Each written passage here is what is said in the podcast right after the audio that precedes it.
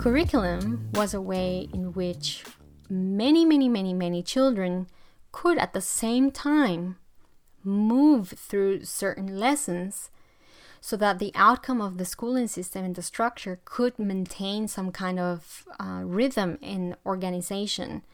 And there could be a quantifiable and measurable approach to learning, which, as I've stated at the beginning of the episode, happens at the rhythm of the learner itself. When the learner is motivated, the information is consumed, internalized, practiced, experienced viscerally within them, and it remains there. It is not a, a set of memorized dates and facts to then repeat on a quiz or an exam in order to pass the test that will take you to the next level. Welcome to the Too Cool for Schooling podcast. I want to acknowledge your desire to live a life of choice, freedom, and opportunity. Join us on the journey of learning to live free. Hello again, and welcome back.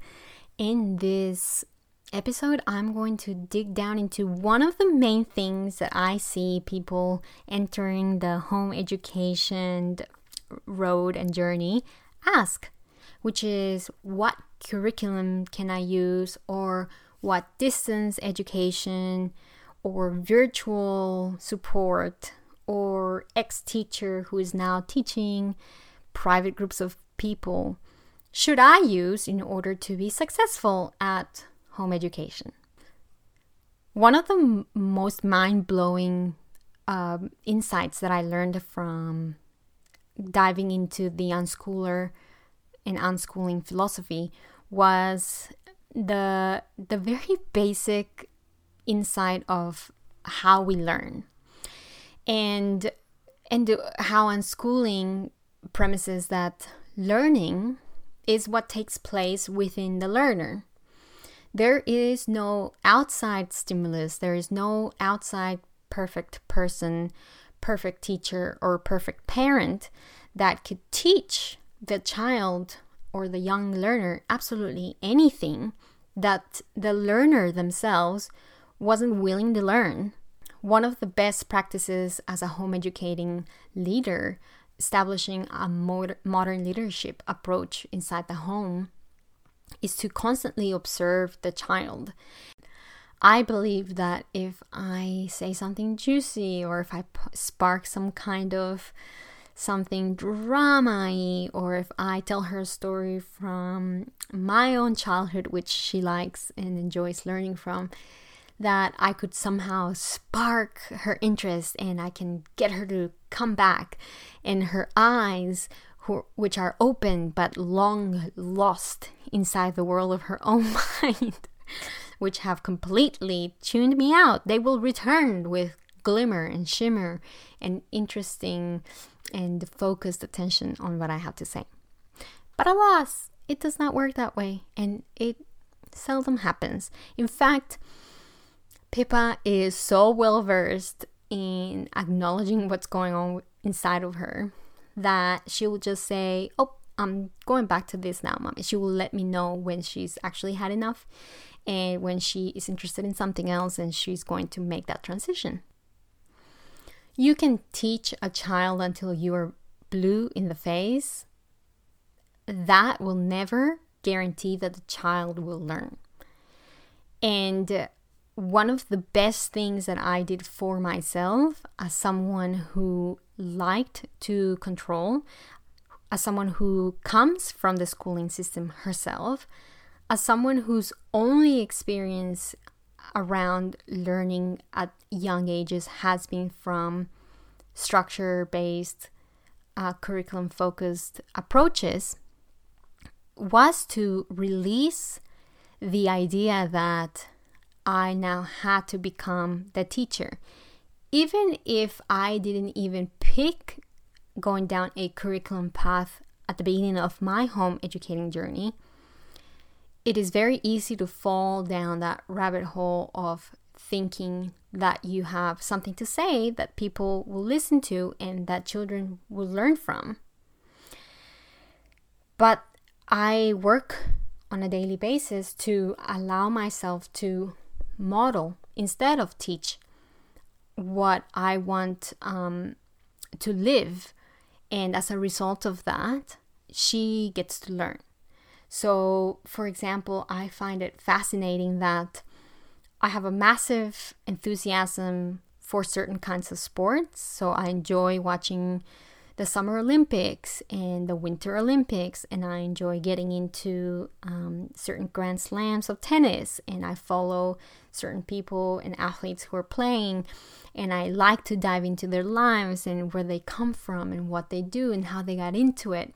It's fascinating for me to learn from other people who are out there living their dreams and doing what they really wanted to do because I felt like for so many years I just had to follow the norm and what was expected of me. So, through that passion, I see that Pippa has gotten herself in massively into the Olympic Games. She, you know, Australian Open will come around every January and she wants to tune in with me and she wants to follow the people and she learns who people are and she asks me questions. She's 100% engaged. Now, am I doing that because I am expecting a result, right? For her to learn certain a certain kind of thing about whether it be sports, organized sports, um, the benefits of leadership in sports, or am I trying to teach her to become more active and in, involve more movement in her life? And the answer is no. No, that is not what I'm trying to do. I'm not trying to teach her anything.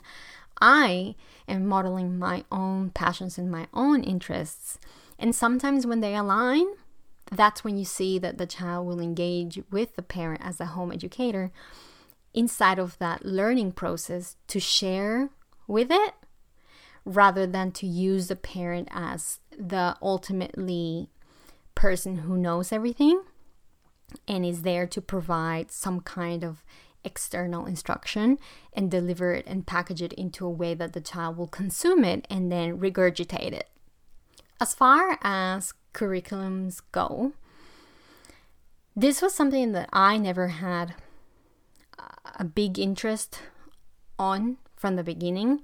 We had um, enrolled in a Montessori school because I was very adamant from the start that if I was going to implement any form of education, it would be alternative education. And you can learn more about our journey through the homeschooling, um, to the homeschooling process, and where we came from, and the twists and turns that we took in order to get to the to the place that we're living in now.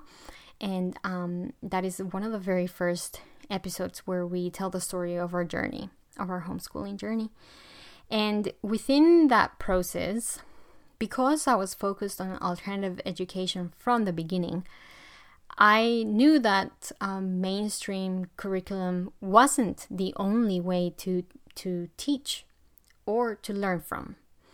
And I feel like if many of us home educators took a minute to uh, research and dig into the ways in which the schooling system arose back in the day, almost more than a century ago, when there was a need around the Industrial Revolution era for workers to provide certain kinds of outcomes for the industries that they were um, hired to support, you would understand that the schooling system was based on that scientific approach to management and Curriculum was a way in which many, many, many, many children could at the same time move through certain lessons so that the outcome of the schooling system and the structure could maintain some kind of uh, rhythm and organization. And there could be a quantifiable and measurable approach to learning, which, as I've said at the beginning of the episode, happens at the rhythm of the learner itself. When the learner is motivated, the information is consumed, internalized, practiced, experienced viscerally within them, and it remains there. It is not a, a set of memorized dates, and facts to then repeat on a quiz or an exam in order to pass the test that will take you to the next level. So, knowing that curriculum was needed for this mass group of children to move at a certain pace, then you can start to ask yourself certain questions around it. I have absolutely no judgment if you currently use a curriculum based approach to your home education. We all make the choices and the decisions that feel right and good for us in the moment. And in fact, there are cases where it is not recommended that you jump from the structure of the system, say if your child has been within the system for a number of years and you're beginning to home educate, if you were to strip away all that was normal and natural and expected for that child, in those cases, you would just slowly take away certain expectations, beginning with the ones that are mostly negatively impacting either you or your child or both, and then continue to grow your curiosity around what needs to stay and what needs to go because the needs are completely different. We're now going from benefiting the system and working towards the system of education and its its progression and its structure to benefiting the individual inside the home and the individuals that share the home environment. So curriculum becomes quite obsolete. However, saying it it's much much easier than to do something different because learning from a system and learning from the family system, the parents and caregivers who follow that system, who learn from their parents and caregivers who also follow the same system, it's an ingrained, internalized way of operating and behaving that is going to require a level of mental shift and mental reprogramming of beliefs and a clarification of new values that come from the authentic and aligned self. And through that progress and through that journey that we take and we can take together, we begin to surrender some of the ideas that are no longer serving us. So, if that sounds like that is for you, please feel free to sign up for the upcoming community call where we get to talk and learn and share about what is coming up for you in the journey. Where do you want to go? Where are you at? I'd love to hear from you and together begin to do the work of releasing and surrendering those mental beliefs and thoughts that are holding you back from creating the life that you desire along with your children. If you enjoyed this episode, go ahead and send it to that friend that you know really needs to hear this and sign up for the membership community.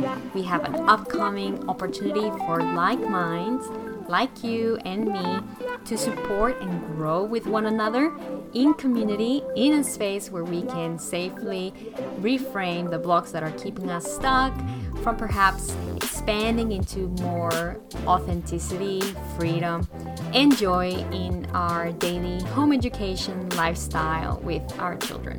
If that is for you, you can find links to opportunities on how you can work with me on the show notes. And if you really enjoyed this episode, go ahead and review it. It goes a long way to support the podcast. I will see you next week.